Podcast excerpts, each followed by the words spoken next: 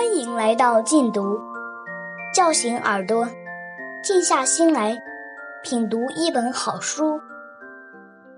殊途同归出品。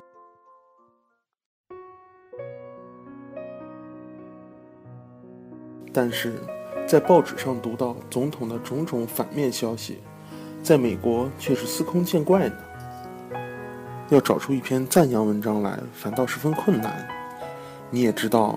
克林顿自从上台以来，就官司一直不断。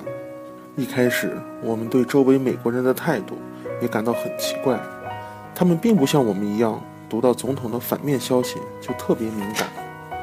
后来发现，这是因为他们经常看到这样的消息，知道总统整天被国会、司法部门、反对党、新闻记者等等一大帮专业人员在那里盯着，事儿多是理所当然的。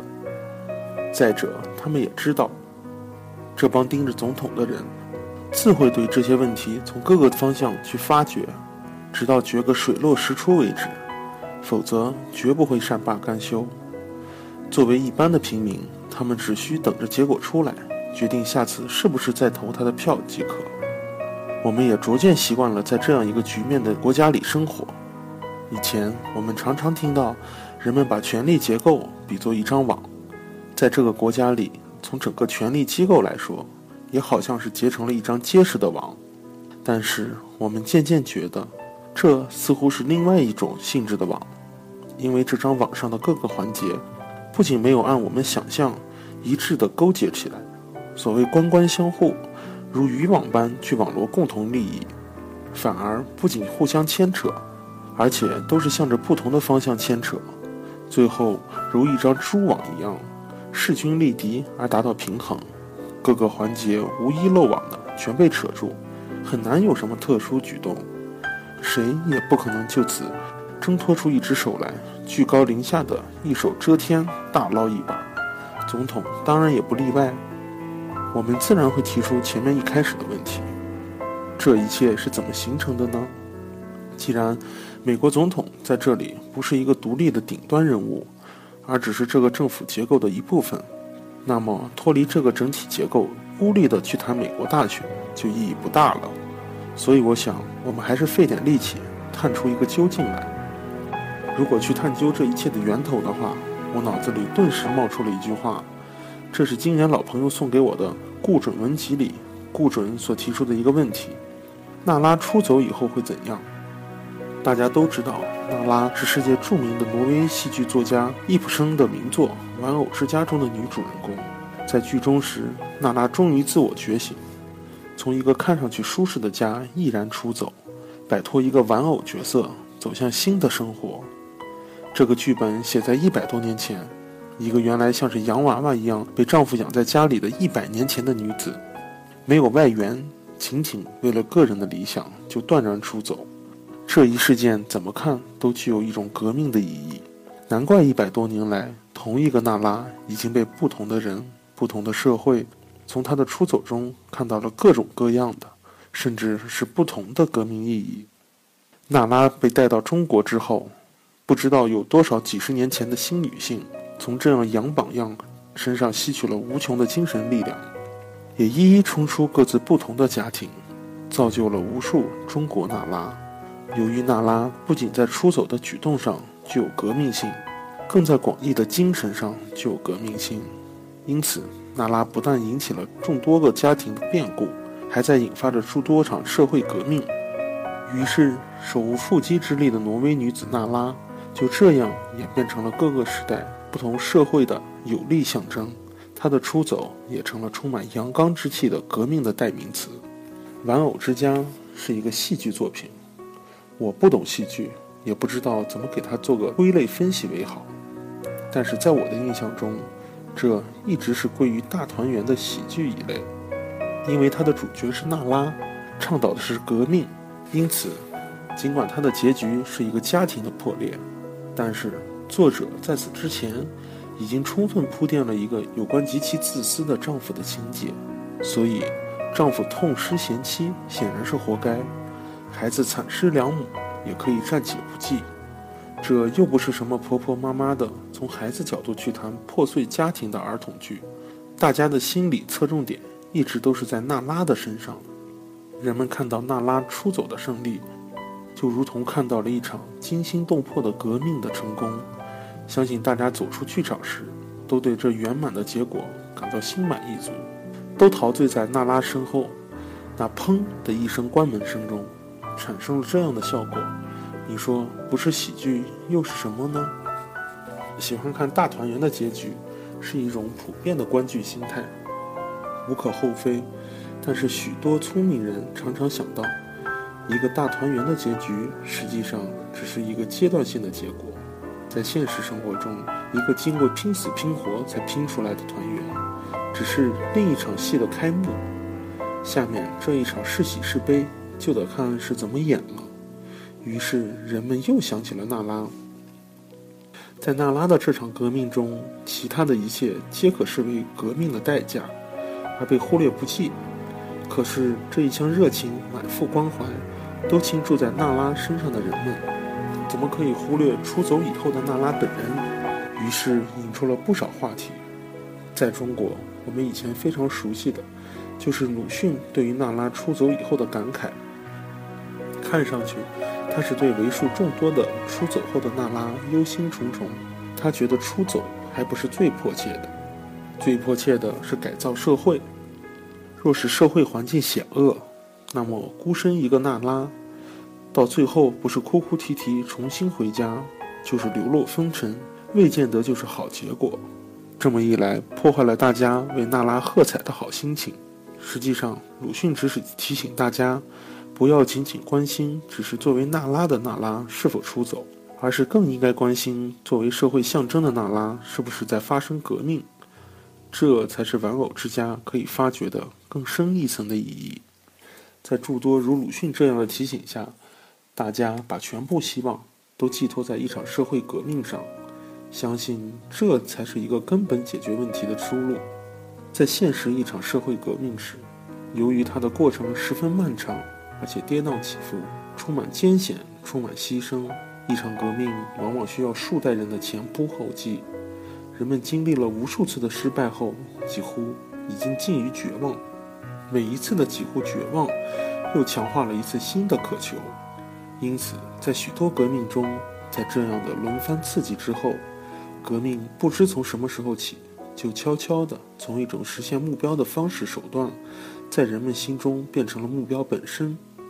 人们就像痴迷的坐在剧场里看《玩偶之家》一样，别无他求，只求出走。于是，革命胜利最终成了大家梦寐以求的一个日子，一个突破点。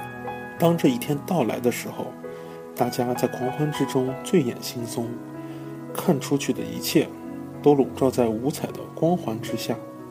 大家再一次弹冠相庆，举杯互道。这下好了，这样的欢庆曾经出现在这个世界不同国家的广场上。庆祝各种不同年代所发生的性质不同的革命成功，我有时候会觉得一种深深的疑惑：我不知道为什么在有些地方，这样一杯欢庆的美酒会如此长久的起作用。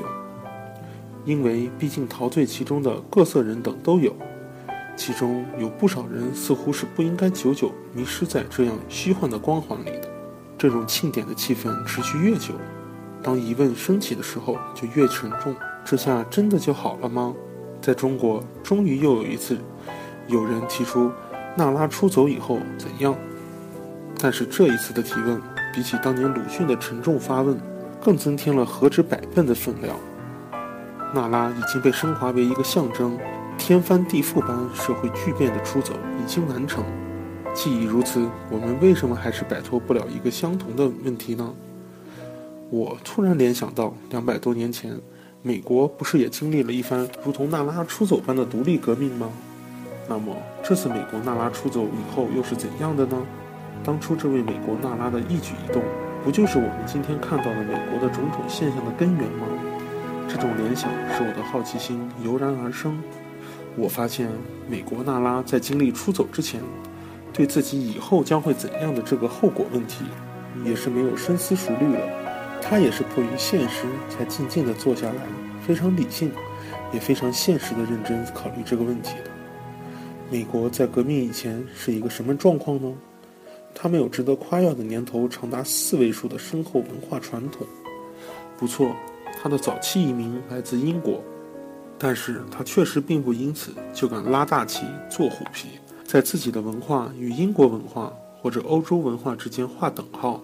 在独立之前，他们断断续续的是从英国带过来的一些文化，但是即使是带过来的这点文化，也早已被新大陆强劲的风迅速的吹散开来，吹得变了味儿，令人联想起南橘北支的这样的故事。独立以前的美洲殖民地，如果说与我们今天所看到的美国，从表面看上去有什么相同之处外，那就是生活在这里的老百姓那种流动散沙的状态。这种无规律的流动，既意味着新大陆的内部流动，也包含了蜂拥而来的外国移民对于流动的推波助澜。虽然在移民时期，也有英国派来的总督政府及其一套班子，但是在这块土地上生活的人们，始终也没有遇到过一环紧扣一环、一层死盯一层的严密控制。其根本原因倒不是英皇不想对他的子民严加管束。而是在当时的新大陆，这种管束在技术上是做不到的。天高皇帝远这句老话在这里有着最真实的意义。不仅皇帝远，皇帝所拥有的庞大管理体制远，甚至连产生皇帝的文化都非常遥远。人们的分散与流动，又使得殖民地仅有的统治，其强度从中心向外迅速递减。即使是从殖民。统治者的角度来看，也远不像在英国本土那样有章法。照说他们有着悠久的治理传统，只需开来一批人马，移植一个模式，照搬一套制度即可。可是他们是在统治殖民地，背后已经有现成的洋洋万卷各式英国法律法规在支撑，他们只需执行就可以了。但是也许是情况太不相同。也许是人手不够，也许是交通不便，总之就是管不住。所以，对许多在执行中被因地制宜篡改了的规矩，他们也只好睁开眼闭着眼，听之任之。更何况，北美的殖民政府对于到底如何去开发治理这样一块新大陆，也是心中无数。因此，在不同的时期、不同领域，都有过一些实验性的管理方法。比如说，甚至有过在佐治亚州完全失败的如菌垦农场一样的开发实验。于是，在殖民时期的北美洲，是一个自治程度很高的地方，严格的自上而下的条条管理，从来也没有真正实现过。在这里，作为个体的人是分散流动的，作为群体的人是分散的，甚至有时也是流动的。那么，这些来自不同国家、不同阶层。的宗教理想的人们，也在一块块有着高度自治权的小国土上，进行过各种不同的理想实验。权力是分散的，在独立之前，这里已经自然而然地形成了十三个政治中心。我想，如果真要把一大片国土比作一张白纸，做可画最新最美的图画之类的比喻，那么按说几百年前的这块地方。大概是最像一张白纸，最适合按构想的蓝图去实践了。但是，在从一开始移民进入北美起，大凡仅仅是严格的按照一个完美的宗教理想、道德理想、政治理想，甚至是经济建设理想去实现的，最后往往碰壁，反倒是一些世俗的随遇而安的做法更容易延续下去。于是，回顾殖民时期的北美历史，几乎是一部充满了各种理想实验。又同时充满了妥协、退让、放弃和变通的历史。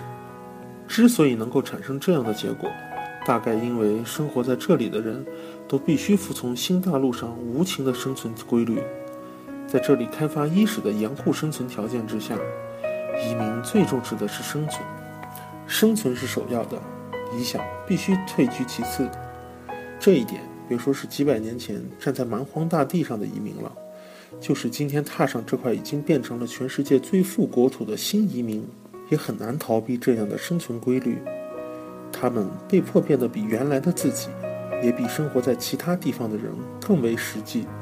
有意思的是，另一个导致这样历史结果的重要原因，也是今天如我们这样的新移民们必须共同去面对的，就是每一个进入这块土地的人都必须学会如何与其他文化打交道，如何与完全不同的人打交道，在不同的个人和不同的文化群相遇的时候，妥协和变通是和平相处的前提。这也是我们和几百年来北美移民们的共同课题。这种北美新大陆特有的妥协、变通和实际，看上去确实显得俗气，所以也始终为欧洲的理想主义者们所不齿。看到这儿，你也许要问了：老百姓事实上对英国并没有大的什么依赖性。北美的老百姓与英国之间的关系，事实上是松散的。那么他们是靠什么维系了那么久远的关系呢？我觉得形象点说，这种关系几乎就像是娜拉对丈夫和家庭的感情维系。这是从哪说起的呢？实际上，曾在不短的时期里，除了欧洲人看不起美国人之外，美国人自己也是陷在很深的自卑里难以自拔。他们并不是一生下来脑后就有反骨，他们自己没有辉煌的文化。就希望能与古老的欧洲文化至少不要断了那么点血脉关系。说实在的，迄今为止，在我们看到的美国，对于相当一部分建筑庭院设计、家具及手工艺品，殖民时期风格还是足以炫耀的广告用语。记得刚到美国的时候，看到这样的广告宣传颇不理解，甚至在很长时间里，我们一直对这种殖民时期风格的自豪广告。在感情上疙疙瘩瘩。按说我们是外国人，这块土地在两百多年前是不是英国的殖民地，与我们根本毫不相干。我们怎么会有这样的反应呢？实际上，这是一种文化和观念上的差异。在我们的逻辑里，被殖民则意味着是一股屈辱的历史。如此的广告宣传，就意味着没有民族自尊心。和把耻辱当光荣等等一系列殖民地奴隶心态，半殖民都尚且不堪回首，何况是全殖民？凡是殖民时期外国人留下的东西，只能充作激扬爱国主义的教材。这种逻辑和概念已经随同我们的文化背景融化在血液里，因此我们是在本能的如条件反射一般，从心里抵制这样一种辱国求荣的文化现象。但是我终于发现，美国人对此从来不产生这样强刺激的联想。对于他们来说，殖民时期仅仅是一个历史的客观存在，殖民者有好有坏，大大小小的殖民总督和殖民者，他们的名字，至今还是美国许多城市和街道的命名。他们的铜像依旧在美国各地熠熠闪光，因为他们与这块土地的开发建设。历史紧紧相连。至于文化艺术领域里的玩意儿，更与殖民不殖民没有关系。他们从不认为这是文化侵略或是殖民外衣之类可怕的东西。他们还巴不得能多弄一点这样的文化艺术过来做广告呢。于是，对于美国人，历史就是历史，它总是有某种原因才如此存在。这样一来，他们反倒一个个都是轻轻松松的。时间一长，我也跟着放松下来。本来嘛。跟我无关的事，我紧张什么？所以，如果当初英国干脆松松地牵着这根跨越大洋的线，放这只美国风筝，这里没准到现在还是英国殖民地呢。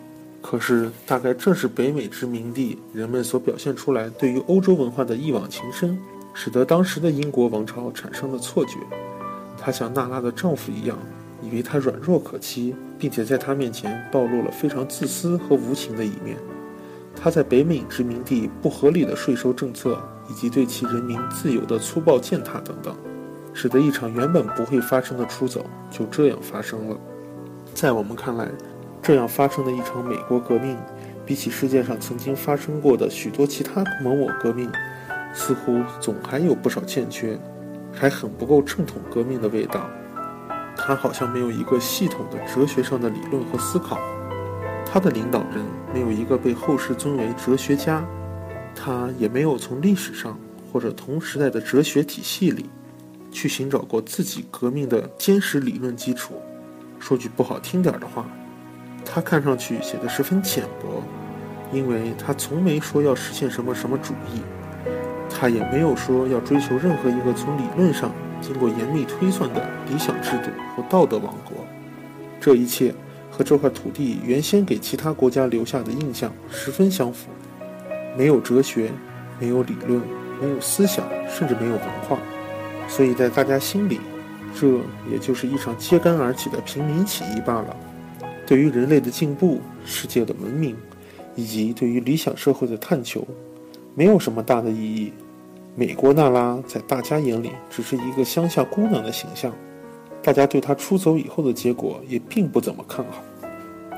至于这个大家眼里的乡下娜拉到底要的是什么呢？最明确的答案只有一个：独立宣言。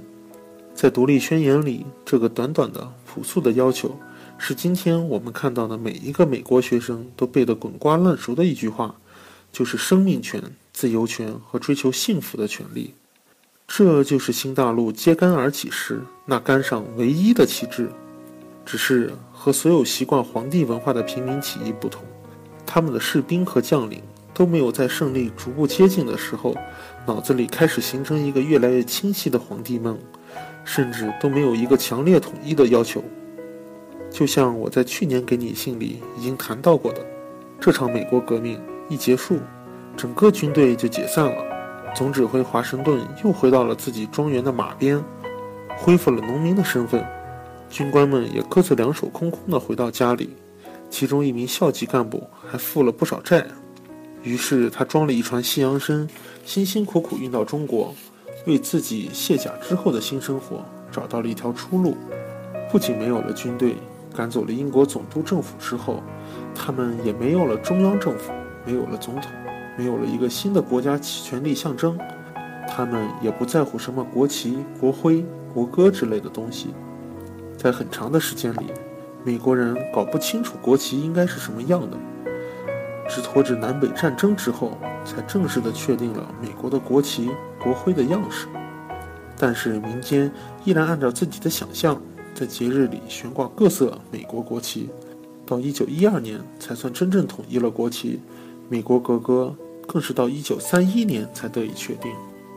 在这里，我们看到，出走以前的娜拉并不像一个深思熟虑的女子，倒确实像一个感情冲动的村姑。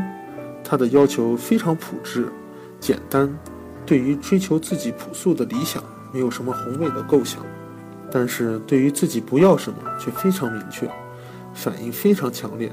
她不要皇帝，不要暴君，所以有了美国革命。所以他也不打算捧出一个新皇帝。好不容易拧在一起，打了这么一场胜仗的美国，迅速恢复到一盘散沙的状态，并不因为有了一个美利坚合众国的称号，大家就从此认为有必要齐心协力。每一个在这里，他首先是一个人，有着自己生命的权利、自由的权利、追逐幸福的权利。对于美国人，这就够了。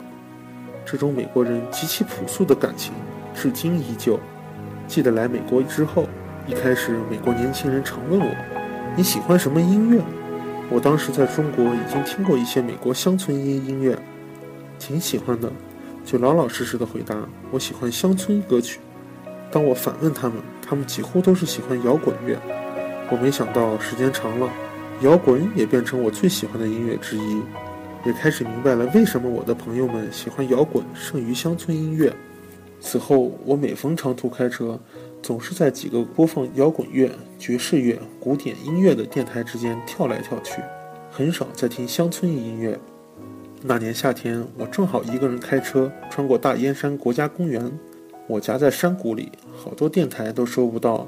我对付愁肠百转的盘山道十分紧张，也无心多去拨弄收音机。这时，我的收音机里正在放着我已经很久不听的乡村音乐，我也就顺其自然。忽然，一个男生缓缓地唱出了我十分熟悉的一首歌。他唱道：“这是我的房子，这是我的树，这是我的菜园，这是我的狗，这是我的院子，这是我的马，这是我的妻子。”这是我的孩子，歌声飘扬在大燕山美丽的崇山峻岭之间。我突然理解了两百多年之前的美国人，他们为什么会发生这样一场独立战争，理解了他们为什么而战，也理解了他们为什么而散。好了，今天就写到这里。下次的信里试着给你写写，当美国人迫不，当美国人迫不得已，非得有个中央政府不可的时候，他们是怎么办的？这个姗姗来迟的美国总统是如何被锁定在今天这个地位上的？祝好，琳达。